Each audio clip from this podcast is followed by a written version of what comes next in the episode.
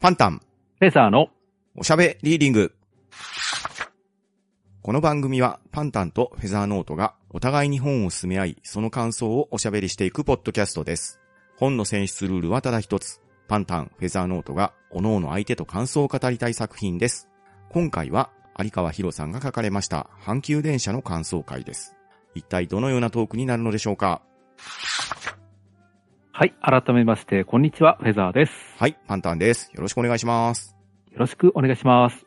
えっと、今回は感想会ということなんですけれども、はい、ちょっと感想に入る前にですね、はいはい。あの、最近読んだ本の話をしてみようと思うんですけれど、おー、いいですね。あの、以前、あの、本屋大賞ノミネートの話を少ししたと思うんですけれど、うん、しましたしました。でその中の一冊ですね、はいえー朝倉明成さんの、えー6人の嘘つきな大学生を読んでみたんですよ。おー、いいですね、はい。えーいや、これが予想以上に面白くってですねう、んうんうんうん、あの、ミステリー好きにはぜひ読んでもらいたいなと思ったぐらい面白かったんですようん。。なるほど。ただですね、はい。あの、後半がですね、うん。あの、何を話してもネタバレになってしまうっていうんで、あまあこの番組で取り上げるのはちょっと難しいかなと思ったんですよ。あー、ミステリーゆえの難しいとこですね。そうなんですよね。ですから、この番組で感想会はちょっとできそうもないんで、うん。ただ一応紹介だけはしておこうかなと思いまして、ちなるほど、なるほど。ょっと話そうと思うんですけれど、はい。一応話の筋がですね、はいはい。えースピラリンクスという巨大 IT 企業のえー入社試験をめぐる話なんですけれど、はい。ここがなかなかの待遇でして、うん。えー初任給が破格の50万円うん。うんうん。まあ、なかなか大卒での初任給にしてはすごいですよね。そうですね。で、そこに応募してきたのが5000人。はい。で、そこから1時、2時、3時と面接を繰り返してう、ん。で、いろいろとふるいにかけられた結果、6人の大学生が最終選考に残ります。はい。で、そして最終選考では、えーグループディスカッションをやることになりまして、うん。で、内容が良ければ6人全員採用もあり得ると言われるんですよね。はい。でそういうことであれば、まあ、ここは一つ全員で協力して、全員採用を目指そうという話になりましてうん、うんで、全員で、えー企業研究とか、まあ、業界研究をまとめて、まあ、どんなテーマが出てもこなせるように事前準備をしておくんですようん。う。んうん。で、こうして協力して話しているうちに、まあ、俺らチーム、なかなかいいチームなんで、うん。全員採用もいけるんじゃないかと意気投合していくんですよね。はい。ところが、あの、グループディスカッションの当日になりまして、うん。まあ、スピラリンクスが、ああの、社会情勢が思わしくなくなって、あの、景気も見込めないので、うん。採用枠をやっぱり一人にしますとはい。言ってきたんですね。うんうんでそしてこのディスカッションのテーマが、6人の中で誰が最も内定にふさわしいのかというのを話し合うことになったんですよ。うん。なかなかなテーマですね。ですよね。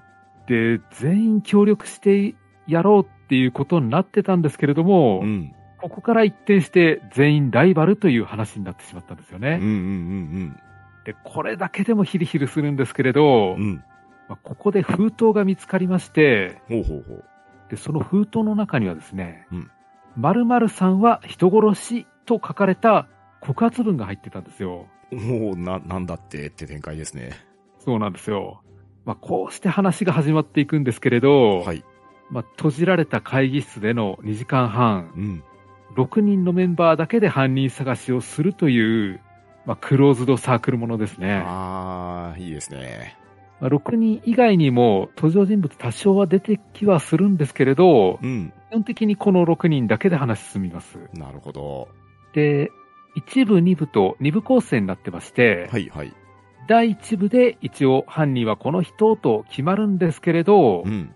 まあ、面白くなるのはその後なんですよ。おー、なるほど。まあ、そっから怒涛の伏線回収があって、うん。話がいろいろと変わってきて、うんうんうんまあ、最終的に本当はこういう話だったっていうのが面白いんですよね。うん。あー、なるほどね。後になってみると、うん。一部丸々伏線だったんじゃないかっていうぐらいですね。ほうほうほうほうほうほうほう。で、6人だけでメンバーの中から犯人を探すので、うん。まあ、人狼ゲームのような緊張感があるんですよね。ああ、確かにそういう感じですね。うん。で、プロットの重ね方というか、話の順序とかよく考えられていてう、ん。まあよく組み上げたなって思いましたね。ああ、なるほど、なるほど。うん。からあの、うんミステリー好きの方はぜひ読んでいただきたいなと思いました。うーん。いや、これ、まさにですね、ええ。収録日ベースで今日なんですけど、ほうほう。昼間僕これ読み始めたんですよ。おーなるほど。ちょうど今フェザーさんが紹介してくださったところぐらいまで読んだとこなんです。いあ、なるほど。や、本当にね、これはね、面白い。うん。弾き方がとても上手い書き方うですね。まいですよね。う。うんん。で、なんて言いましょうかね。この6人の大学生、皆さん最終選考に残ってるから優秀な方なんですよね。うん。優秀なんですけれど、優秀さ加減っていうのがとても個性的じゃないですか。うん、そうですね。男性4人、女性2人の6人の大学生なんですけど、うん。同じ大学の人もおられるし、それぞれ違う大学の人で、おそらく専攻もバラバラなんですよね。うん。で、フェザーさんが先ほど言われたように、最初は6人が同じ会社に就職できるように協力体制取っていて、で、ここの優秀さも発揮されて、本当にすごくまとまったグループ感があるディスカッションとかもできるようになってたんですよね。うん。なのに、その最終グループディスカッションの内容と目的が一気にひっくり返されるっていう、この展開が実に面白いですね。うん、ですよね。面白いし、これは、うーん、ちょっとね、言葉では説明しにくいんですけど、ええ。できる人が集まって、グループダイナミズムが働くっていうんですかね。うん、わかります。すごく気持ちいいディスカッションをしてくれてるっていう表現ですか。うん、そうですね。これがね、読んでて気持ちいいですね。うん。自分の職場でこんなになってほしいなとか思うんですけれど、ああ、それはありますね。なかなかそうもいかないなっていうところも鑑みて、そういう感想も抱いた、まだまだ読み始めたところですけれど、うん。いやー、この先読むのが非常に楽しみになりました。うん、そうですね。いや、もう、本筋は2分になってからですから、あー、なるほど。まあ、楽しみに読んでいただければと思います。はい。さて、えーそういったところで、じゃあ本編の方入っていきましょうか。はい。よろしくお願いします。はい、お願いします。 Warning, warning. From here on, there is a spoiler for Hankyu Densha. Please listen after acknowledging. えー今回は有川博さんの書かれました阪急電車ですね。はい。えー、幻冬舎文庫から出ています。はい。で、紹介の時にも言ったように、まあ、あの、私、阪急電車乗ったこともないですし、うんうんあと、この辺りの土地勘もまるっきりないんですよ。うん。うんうんですから、あの、そういう人が読んだ感想だと思って聞いてもらえると助かりまうん。す。はい。で、まあ、最初に思ったのが、構成が見事ですね。ですよね。 うん。あの、片道15分のローカル線うに、ん。これだけドラマを盛り込んで、うん。まあ、しかも、エピソードごとの、あの、シームレスな繋ぎ方がうまいんですよね。いや、本当に見事な群像劇ですよね。うん。で、大きな事件が起きるわけでもなく、うん。あの、日常に紛れそうな話も多いんですよね。そうそうそうそう。こういうシーンあるよねって感じですよね。そう。あ、それでいて読ませてくれるっていうのがすごいなって思いましたね。ああ、よかったよかった。はい。じゃあ、ちょっと順を追って話していきますけど、はい。最初はあの、宝塚駅から、まさしが宝塚図書館で会った女性とのお話ですね。はい。で、図書館で似たようなジャンルの本を選ぶ傾向にあるようで、うん。あの、まさしが読みたかった本を彼女に取られてしまうっていうことがよくあったみたいなんですようんうんね。うんいやー、なかなかそういう出会いって現実にはないんですけれど、うん。まあ、今だとね、インターネットで予約してそれ取りに行くような僕、図書館利用してるんで、うんあ。んまり本棚で同じ本を取り合って、あ、みたいな展開はないですね。うん。まあでもドラマとしてはありだなって思いますね。そうですね。高校生ぐらいの時にそういうのがあったらいいのかもしれないですね。そうですよね。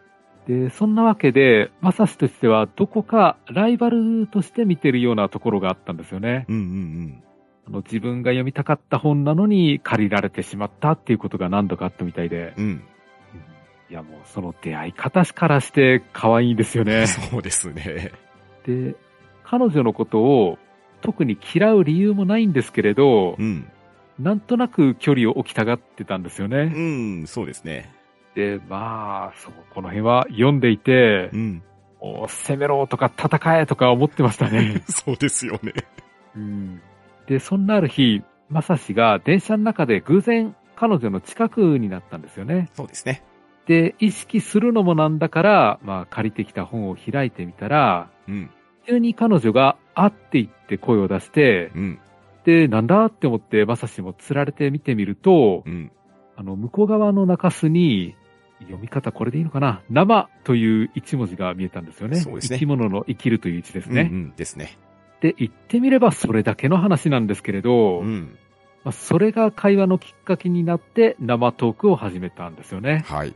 これは実際に向こう側にあったんでしょうね。そうですね。当時あったみたいですね。うん。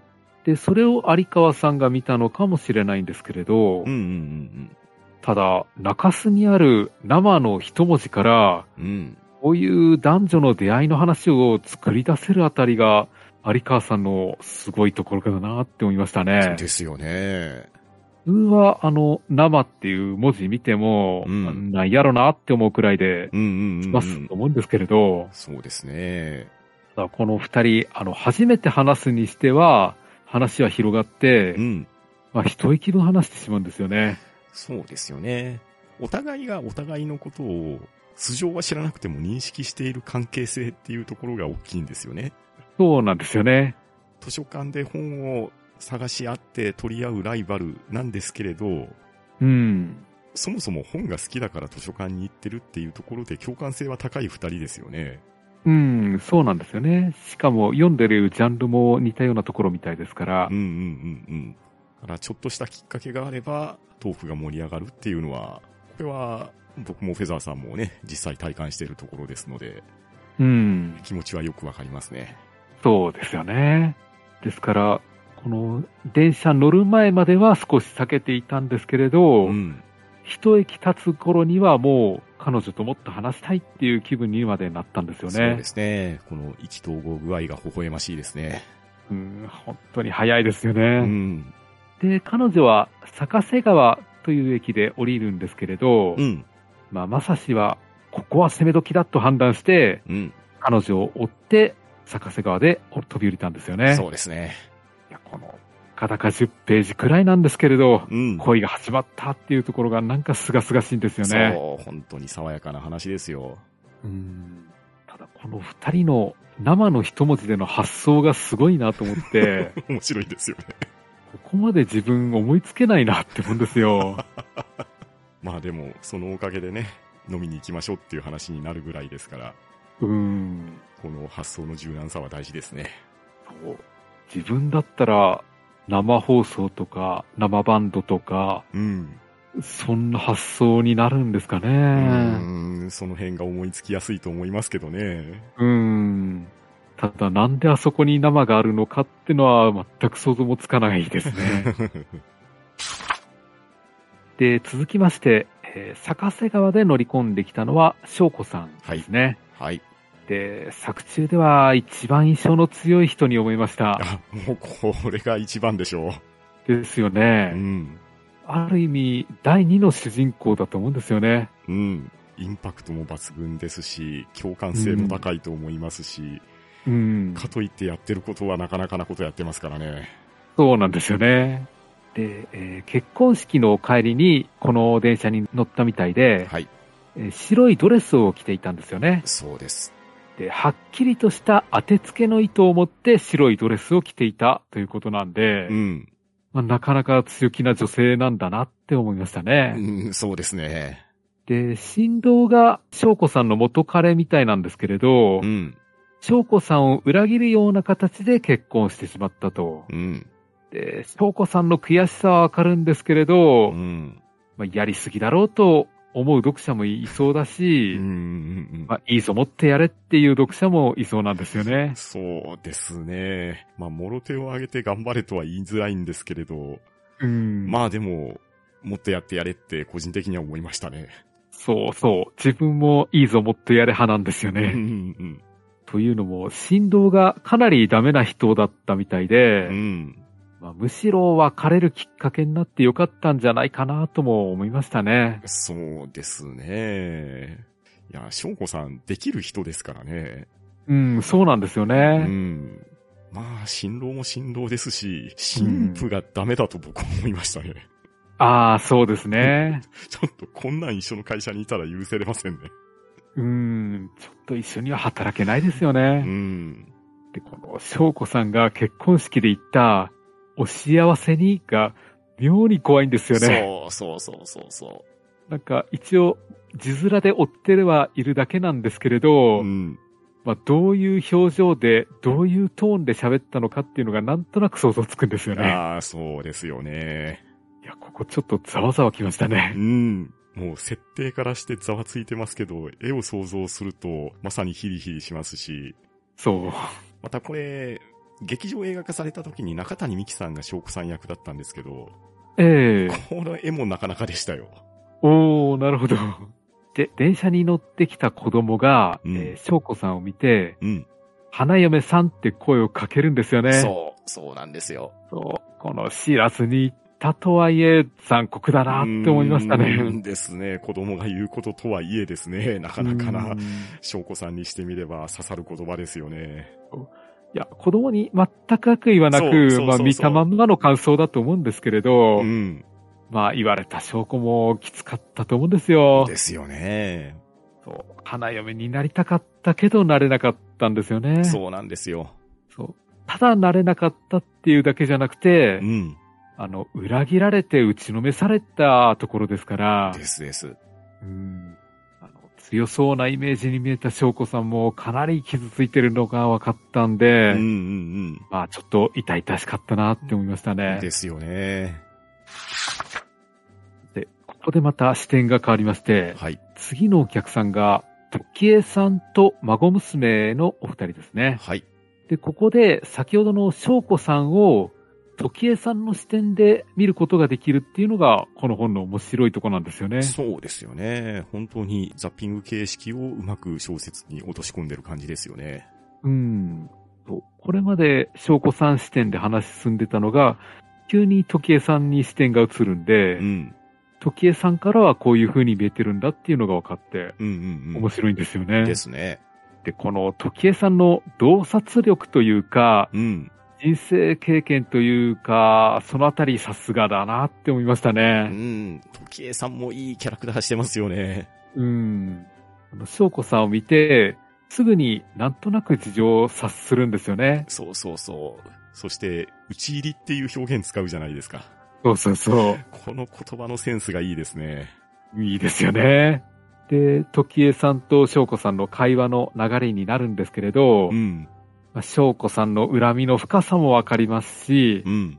えー時江さんの頭の良さも分かってくるんですよね。そうそうそうそう。で、翔子さんがかなり訳ありだと分かりそうな時に、うん。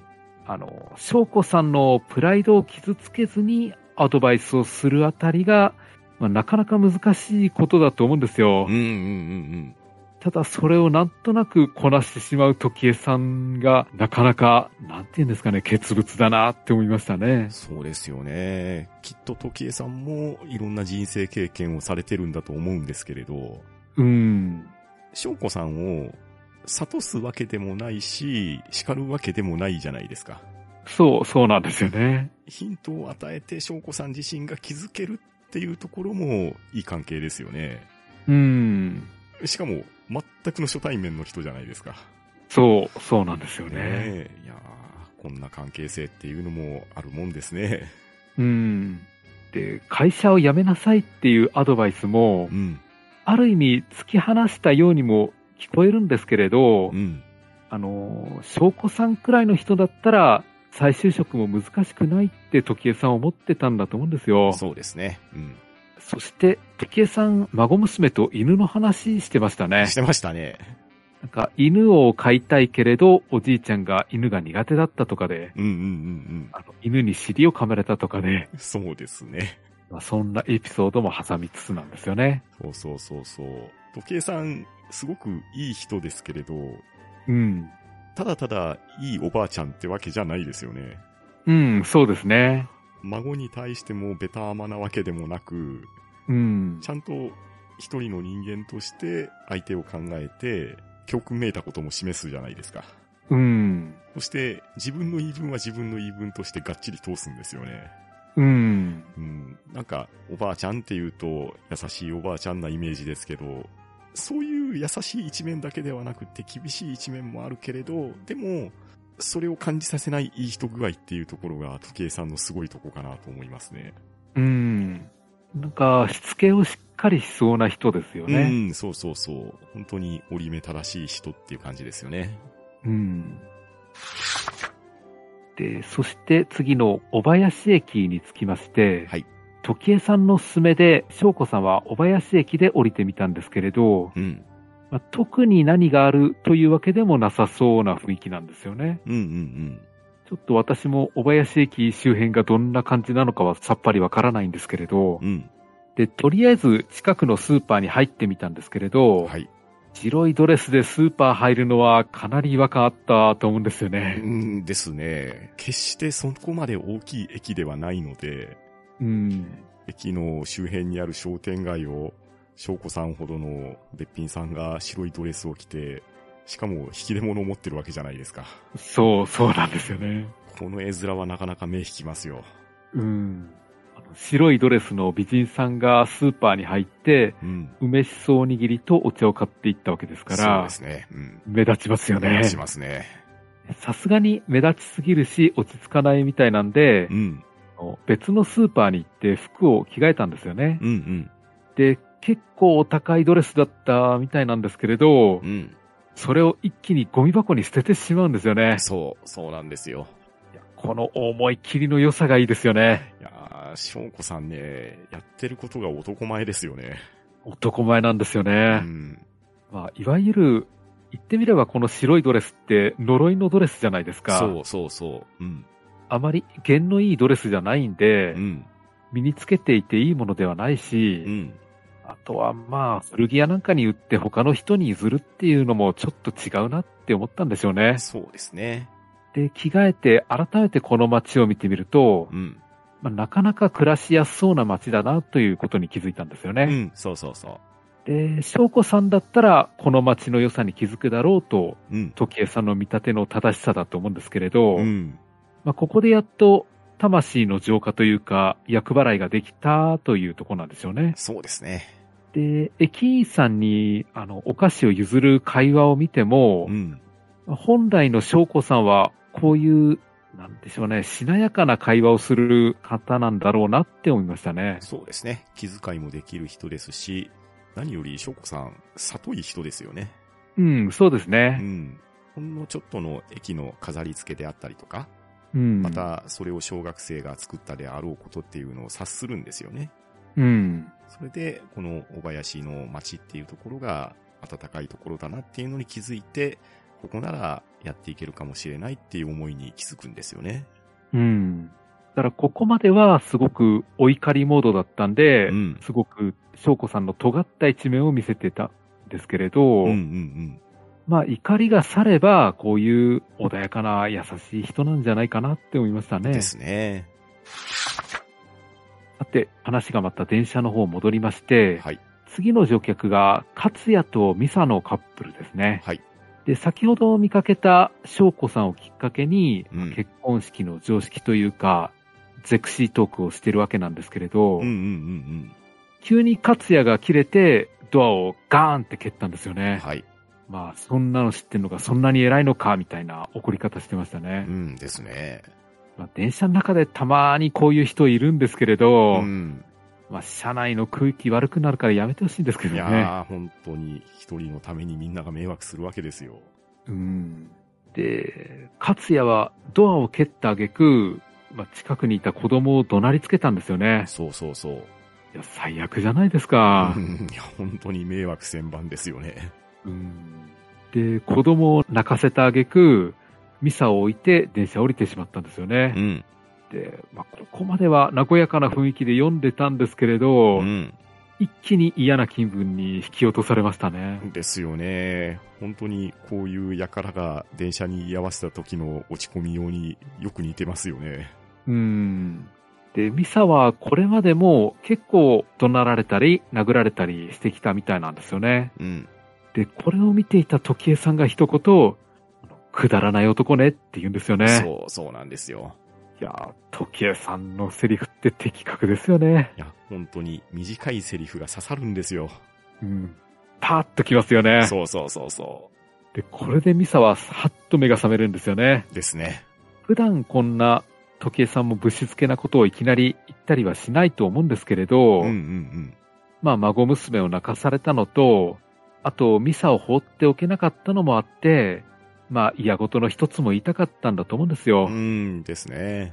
で、ここで長々と話さずにさっさと言ってしまうのもかっこよかったんですよね。そうそうそうそで、これでミサもさすがに考えを改めて別れることを決めたんですよね。う。うん。で、よくよく考えると、勝也にこだわる理由もそんなになかったなと。うん。まあ、勝也、見た目もかっこいいみたいなんですけれど、うまん。あ、結局見た目しかかっこよくなかったと。うんことですねそうですね。完全にダメンズですね。うん。いや、男からしてもこういう人とは付き合いたくないですうよ。んですね。なんかずっとイライラしてそうじゃないですか、勝也って。そうそう。しかもね、顔色を伺いながら付き合わなきゃならないっていうのは本当にしんどい話だと思いますし、うん。何のために一緒にいるのか、冷静に考えると、あれってなりますよね。そう。そうなんですよねう。ん。まあでもこういう人ね、実際にいますからね。いるんですようね。ん。いやー人生そんなに長くないんですから穏やかに生きやいいのにって思いますけどね。うん。ただ、電車の中でこういうことやられると、ん。どうしても目に入っちゃうじゃないですか。そうそうそうそう。ここがまた辛いとこなんですよね。ですよね。さて、次の乗客が女子高生たちですね。はい。まあ、特に個別に名前はないみたいなんですけれど、うん。まあ、自分のイメージだと4人ぐらいかなと思うんですけれそうどで、すね。うん。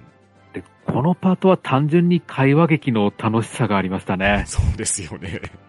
あの、関西だとこういう会話が普段からされてるんだなと思ったんですけれど、ああ、なんかイメージ的にはそんな感じですね。そうそう、あの、自分が想像する関西っぽさなんですようね。んうんで、笑い話にはされてたんですけれど、うんうん。あの、絹を読めない彼氏っていうのが出て きて、うん。そうそうそう。ただ、この子、いい人なんだろうなって想像できましたね。そう、そうなんですよ。賢さだけじゃないんですよね。この作品には、あの、あくまでも会話の中にしか出てこない人なんですけれど、うん。あの、ナンパしてきたっていうんで、チャラいやつなのかと思ったんですけれうど、ん。うんまあ結構気遣いで、うんうん。締めるところはきっちりと締めるんですよね。そう、そうなんですよ。いやもうこういういいやつはね、別に絹なんて読めなくてもいいと思うんですよ。もそう、そうなんですよ。う性格だけで世渡りできますからうん。うんうんでそして次の乗客が、圭一さんと同じ大学のゴンちゃんですね。はいまあこの二人もともと連れではないんですけれど、うん。うん。ヘリのご検体をきっかけに話すことになったみたいなんですよね。そうでしたね。で、圭一さんは割とパンクなファッションをしていてう、ん。しかもミリオタなところがあるんでう、ん。人から惹かれることがあると。うんうんうんうん。で自分もちょっとそういうことを気にしているとう言んって。ましたね。そうですね。で、一方、ゴンちゃんの方は、まあなかなかいかつい名字をしてまして、うん。まあ、それをあまり人に言いたくないと気にしてるということでしたね。そうですね。名前はね、美穂さんで可愛いんですけれど、うん。名字がゴンダワラなんですよね。そうなんですよね。なので、大学デビューで美穂ちゃんって呼ばれたかったのに、会っていきなり、あだ名はゴンちゃんに決定してしまうっていうインパクトの強さですね。そうですね。いや、ゴンちゃんっていう呼び方も可愛いと思うんですけどね。うん そうですね。でも、若い女の子でゴンちゃんはちょっとかわいそうな気がしますね。うん。ただ、お互いにそういうところもすぐ受け入れて話すようになったんですよね。そうですね。そして、話のきっかけがヘリのご機変態っていうところが、このあたりがうん有川博さんの隠しきれない自衛隊好きってところが滲み出てるのかなって思いましたねう。ん、そう、それはちょっと見ましたうね。んちょうどね、同じ阪急の別の線ですけれど、桂に駐屯地がありますし、うん。また、伊丹にもね、駐屯地がありますので、ああ、なるほど。なので、阪急沿線は、こういうヘリの変態とか、あと駐屯地近くに行けば、陸戦の乗り物とかを目にかける機会が比較的多いですね。うん、なるほど。で、きっかけに話し合ってみると、割とすぐに意気投合をしてしまうんですよね。うん。ですね。あの、感想の天秤が釣り合ったっていう表現が良かったですね。ああ、よかったですよね。うんあと、ケイチさんは広島出身で、うん、ゴンちゃんは九州の出身で、うんですね。地面では伝わりにくいかもしれないですけれど、少し方言混じりの会話っていうところも、想像しながら読むと面白い読み方ができましたね。うん、そうですね。で、そのまま終点について、えービルの屋上の鳥居を見に行くことにしたんですよね。そうですね。いや、なかなか可愛らしい恋愛ですよね。そうそうそうそう。そして、ビルの屋上の鳥居というと、やはりアルルカンと道化師を思い出すんですよね。ああ、ありましたね。まあ、関西の風習的なもんですかね。うん。屋上に鳥居が構えられているっていうのがあるみたいで。ああ、じゃあ割とあるんですね。みたいですね。実際、阪急の西宮北口、西北ですか。の、とショッピングモールの屋上にあるみたいですね。うん。そうしたあの、屋上の鳥居が、あの、スペシャルな出来事となって、また、喜びがあったみたいなんですよね。そうですね。だからこのあたり、地元の人とか学生さんだったら、日常的な光景なんだと思うんですけど、うん。そういう習慣がない中国地方、九州地方で行くと、得意な風景に見えちゃうんですよね。うん。そらまあやっぱ、ちょっと変わった風景に見えますねで。すよね。近代建築の上うに、やっん。ぱり古風なものが備えられているっていうのは、うん。そうした違和感、ギャップみたいなのがありますから。そうですよね。不思議なアンバランスさを感じますよね。うん。あれ天気の子でもなんか屋上にあったんでしたっけ天気の子もありましたね。そうですよね。はい。あんな感じですね。なるうんほど。そうそうそうそう。絵面で思い浮かべると分かりやすいかもしれないですね。うん。そして、えー終点では、あの、翔子さんの姿も見られましたし、うん。あの、別れることを決めたミサさんの姿も見えましたね。はい。と、ここでちょっとだけ話してたんですけれど、えっちゃんの彼氏、うん。あの、無印で3000円のプレゼントでも絶対喜んでくれると思います。ああ、ですよね。うん。うん。なんか、イメージ的に、 嬉野くんが大きくなったらこんな大人になりそうじゃないですか。あ、そうですね。そんな感じですね。うん。絶対いいやつですよね。うん。ちょっと間抜けなところはあるんですけれど、素直でいいやつっていう。そうそうそうそうそんな感じですよね。ですねう。ん。さて、ここから折り返しに入るんですよね。はい。いや、この構成が面白いんですよね。そうですね。下りから上りで帰ってくるってことですもんね。うん。あの絵代わりがないんで、話作りが難しかったんじゃないかなと思うんですけれど、うん。でこの折り返しが、えっと、時間をかけて、これどれぐらい後になるんですかね。そうですね。少し期間が空いてる感じでしたね。で、そして、えーちょっと時を置いての話なんですけれど、はい。まあ、あの後、彼らの人生がどうなったのかということですね。そうですね。まあ、それぞれのエピソードを回収していくんですけれど、うん。まあ、皆さん相変わらず沿線で暮らしてるようなんで、うんうんうん。こっからはまあ軽くその後のエピソードに触れるだけにしておきますけれど、はい。まず迷惑なおばちゃんたちの話ありましたあね。りましたね。で、そのおばちゃんたちを見て、あの、ミサがちゃんと最低って言ってくれるのが良かったですね。そう、そうなんですよ。まあ、キングスマンでもマナーが人を作るって言ってましたからね。ああ、実際そうですよね。そうですし、いわゆる関西のおばちゃんっていうイメージで書かれているこのおばちゃんたちにも、いろんな人間関係があるんだなっていうエピソードですよね。そう、そうなんですよ。あの最低の言葉も、あの、おばちゃんたちには響かなかったみたいなんですけれど、うん。中の一人の安江さんには聞いたみたいなんですよね。そう、そうなんですよ。いや、まともな人がいてくれてよかったですよ。うん。よかったですし、ここでの一言を発した翔子さんが、登場時間は本当に一瞬なんですけど、存在感抜群でしたね。最初、これ、翔子さんだってわからないんですようん、うん、ね。うん、うん。後になってから、あ、翔子さんだったのかってそ思んうですよね、。そうなんですよ。そして、そこに思いが至れば、やっぱり翔子さんだよなって思いますよね。うん、そうそうそうですね。で、安江さんがですね、あのー途中で体調を悪くして、途中で降りることになったんですよね。うん、うん、で、そこでミサと和解できたっていうのが良かったんですよう。ん。うん。よかったですし、安江さんにとっても、痛くもないおばちゃん集団に巻き込まれて、そして家族にいろんな思いを感じてまでそういう付き合いをしなきゃいけないのかっていう、まあこのあたりもね、なかなか難しく根も深い話だとは思うんですけれど、うん。嫌な集団だって一括りにされるのもちょっとかわいそうなところも感じましたね。うん、そうですよね。で、安江さんが体調悪そうなのに、放っておくおばちゃんたちもどうかと思うんですよね。そうなんですよね。もう本当に感じが悪いグループですよ。うん。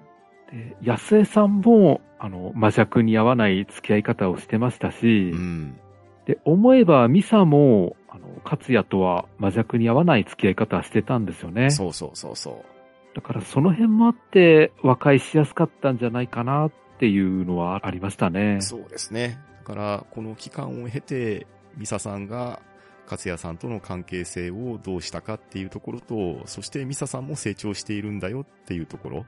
うん。で、それをきっかけとして翔子さんの一言が作ったっていう、この人と人との触れ合いすれ違いっていうところが、すごく絶妙な距離感で書かれてるじゃないですか。うん、そうですね。これが本当に日常の中で、本当にあるのかな、でもあるかもしれないなっていう話ですよね。うん。確かに、あの、ストレスフルな付き合いを続けてても幸せにはなれないですよね。そうそうそう、そうですよ。あのミサも言ってましたけど、うん。価値観の違うやつとは、辛いと思えるうちに離れといた方がええねんと言っうん。てましたね。そうですね。ただ、自分としては、あの、価値観が違うのは当たり前なんで、うん。まあ人の価値観を尊重できない人とは離れといた方がええとは思いますね。そういうことですね。全く同じ価値観だけで、そのままやっていけるかって言ったら、まあそれはそれで穏やかかもしれないですけれど、うん。違う価値観があって当たり前っていう感覚は大事にしとかないといけないですよね。うん、そうなんですよね。そして次に出てきたのが、えっちゃん、えつこさんですね。はい。で、相変わらず、絹が読めない彼氏と付き合ってるみたいなんですけれど、うん。まあ、この彼氏が思った通り優しい彼氏でして、うん、本当にいい人ですよね。うんあの、クリスマスのホテルでのエピソードがすごい良かったですね。そう。いやーえっちゃんもね、高校生で受験も控えて、なかなかストレス抱えてる状況なんですよね。うん。で、そこでの彼女の違和感にちゃんと気づいてあげれてるし、うん。説教臭い説教しないじゃないですか。そう、そうなんですよ。そう。彼も自分のことも分かってもらいたいし、でも、えっちゃんに無理はさせるわけにもいかない。うん。そこの関係性は大事にしてるんだよっていうところをちゃんと言葉で気づかせてあげれてるっていうのが、うん。いろんなカップルが出てくる本作なんですけど、うん。その、人としての能力とか才能、うんぬんじゃなくって、うん。やはり倫理観とか感情っていうところで、ちゃんとできないながらも大人な対応してるっていうところが共感度高いですね。うん、そう。えっちゃんのことを本当に大切にしてるんだなって思いましたね。そう、ほんとそうですよ。えっ、と、次が、ケイチとゴンちゃんですね。はい。この二人も幸せな付き合いが続いてるみたいで、うん。まあ、わらびを取るとか言ってましたけど、うんうんうん。まあ、そういうのは植物図鑑でやれればからいいんで、そうですね。ちなみに、うちだと、わらびはおひたしですね。ああ、そうですね。おひたしなイメージですね。うん。なかなか食感がいいんですようね。ん、確かに確かに。 うん。ああと、ちょっといいなって思ったのが、ゴンちゃんが炊飯器にさん付けで呼んでるとこなんです よね。そうでしたね。炊飯器さんって呼んでるんですよ。そうそうそうそう。 まあ多分ゴンちゃんはアレクサとかシリにもさん付けしてると思うんですよ。確かにそうですよね。 うん。いや、いい子だなって思いましたよう。ん、いい子ですね。その、なんとなく不器用なところがちゃんと表現されているっていうところも人間味あっていいですね。うんですね。で、そして、翔子さんですね、先ほどの。はい。えー、小林に引っ越しまして、うん。デザイン会社に再就職したみたいなんですよね。うんで、ここで、小学生に声をかけるエピソードがあったんですけれど、うん。これがまた、翔子さんの男前っぷりがわかるんですよね。そう、そうなんですよ。いや、なかなかきっちりしたコミュニケーションをとっていて、うん。いや、翔子さんの凄さですよね、ここも。いやー、本当に。で、この声をかけられた小学生も小学生として、うん。なかなか年齢以上の行動をとってるじゃないですか。なかなかしっかりした子供なんですよね。 そう。これ客観的に見てたら、小学生がよくやっている、まあ、いじめとまではいかないですけれど、クラスの中で関係性が見え隠れするエピソードじゃないですか。うん。子供のいたずらとはいえ、なかなか残酷な部分がありますよね。うん、そうですね。でも、それちゃんと見切って、言いたいこと言ってますよね。うん。わざわざ教えてくれてありがとうっていう、この短いセリフはなかなか聞いてますよ。そうそいや、だからこれね、きっと小さい頃の翔子さんもこんな感じだったんじゃないのかなって思いますよね。う。うん、思いますね。で、翔子さんみたいな子が、あの、年齢を重ねると、うん。時計さんみたいになっていくのかなとも思いまうすね。ーん、ですね。で、そして、えー翔子さんとミサが、えーここで知り合うんですよね。うなんですよ。まあ、毎日同じ電車に乗ってるんで、うん。まあ他人のままっていうことは当たり前なんですけれど、うん。こうして知り合えるっていうのは良かったですね。そうですよね。このあたりは、実際にこういう体験している人も少なからずいるんじゃないのかなと思いますし、うん。いやーやはり、なかなか最近のご時世とか、日本って人付き合い希薄だよねっていうのを大いに言われたりしますけれど、うん。いやいや、意外と阪急沿線でこういうことってあったりするのかなって思わせるエピソードじゃないですか。うん。そうですね。なんか人と人との触れ合うエピソードっていうのでは、ほっこりした感じが得られましたね。うん。翔子さんとミサさんはいい友達になれると思うんですよねそう。そうそう。いい友達になれると思いますし、今後の関係性とか、ゆくゆくのことを考えて、お茶をするところをわざとおごらないっていう考え方。うん。このあたりも翔子さんの先を見た考え方っていうのが感じられましたね。うん。まあ対等でいたいってことなんでしょうね。そうそうそうそう。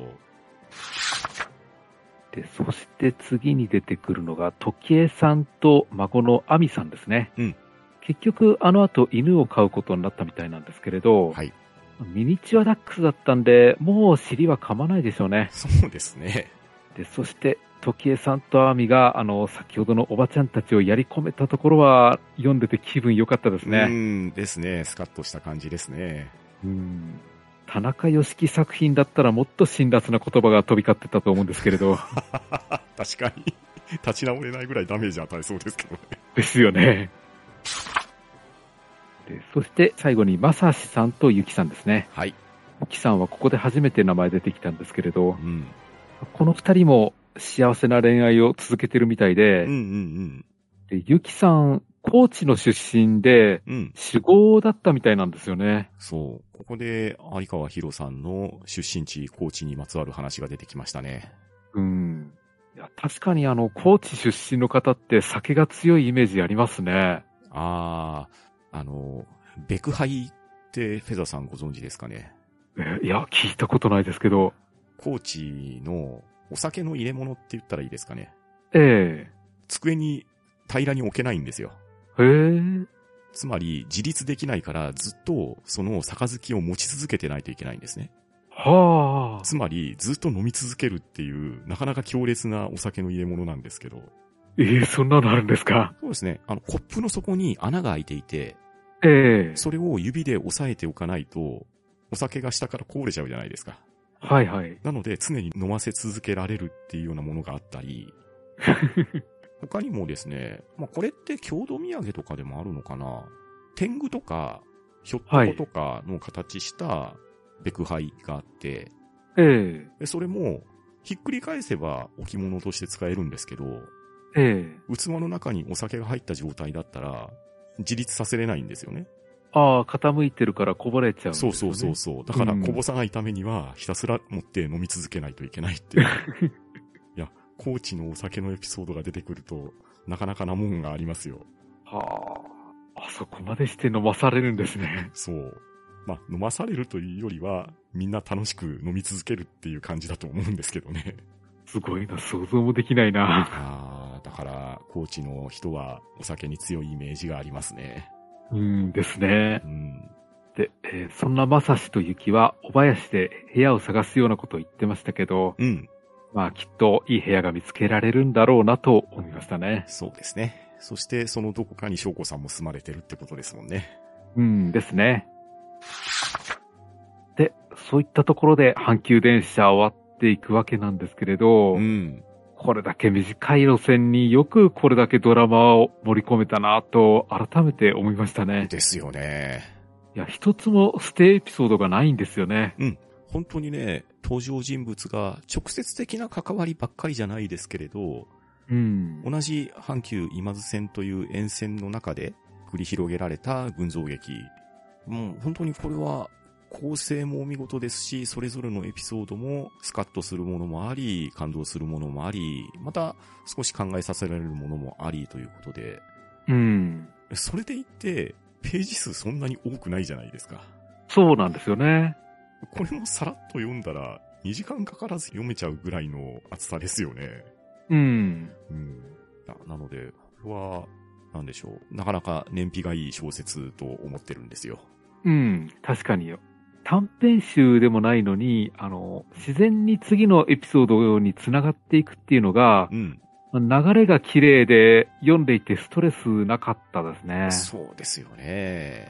まあ、このあたりも、もしかしたらですけど、今津線っていう、阪急電車の中でもローカルな路線っていうところをイメージして作られてるのかもしれないですね。うん。で自分が登場人物の中で気に入っているのは、うん。まあ女性だと翔子さんでうんうん、うんで男性だと、やっぱり、絹が読めない彼氏ですね。ああ、やっぱりそうですよね。その二人は鉄板だと思いますね。うん、この二人良かったですね。いや、本当に共感度が高い二人だと思いますよ。うん。いや、時計さんもなかなかいいんですけどね。あそうですね。時計さんは欠物ですね。うん。いや、本当に、こういう本よく書けるもんだなと感心しましたよ。そうですね。まあ、有川博さん自身が今津線沿線にお住まいだったみたいなんで、うん。そういう意味でもリアリティがあったのかもしれないですね。ああじゃあ電車の中でいろいろ人を観察しながらこういう本を想像したんですかうね。ん、かもしれないですね。なるほど。いや、確かにどれも電車の中でありそうだなって思えるくらいのうんうん、無理のないエピソードなんですよね。うん、そうそうそうそう。でそれをこれだけ読ませる物語にしてみせるっていうのは本当見事だなって思いました。うんですね。といったところで今回は阪急電車の感想をお送りしました。はい、ありがとうございました。ありがとうございました。えそうしますと次回は有川博さんの明日の子供たちの感想になります。はい、番組へのご意見ご感想は Twitter ハッシュタグ聴読か Gmail おしゃべりーディングアットマーク Gmail.com もしくはポッドキャストエピソードの詳細より Google フォームへの投稿をお待ちしております。そしてこの番組では、えー皆様からおすすめの本を募集しております。もしこの番組で取り上げてほしい本や作家さんなどありましたらぜひお寄せください。それでは今回はこの辺りでしおりを挟もうと思います。お相手はパンタンと、フェザーノートでした。さようなら。ありがとうございました。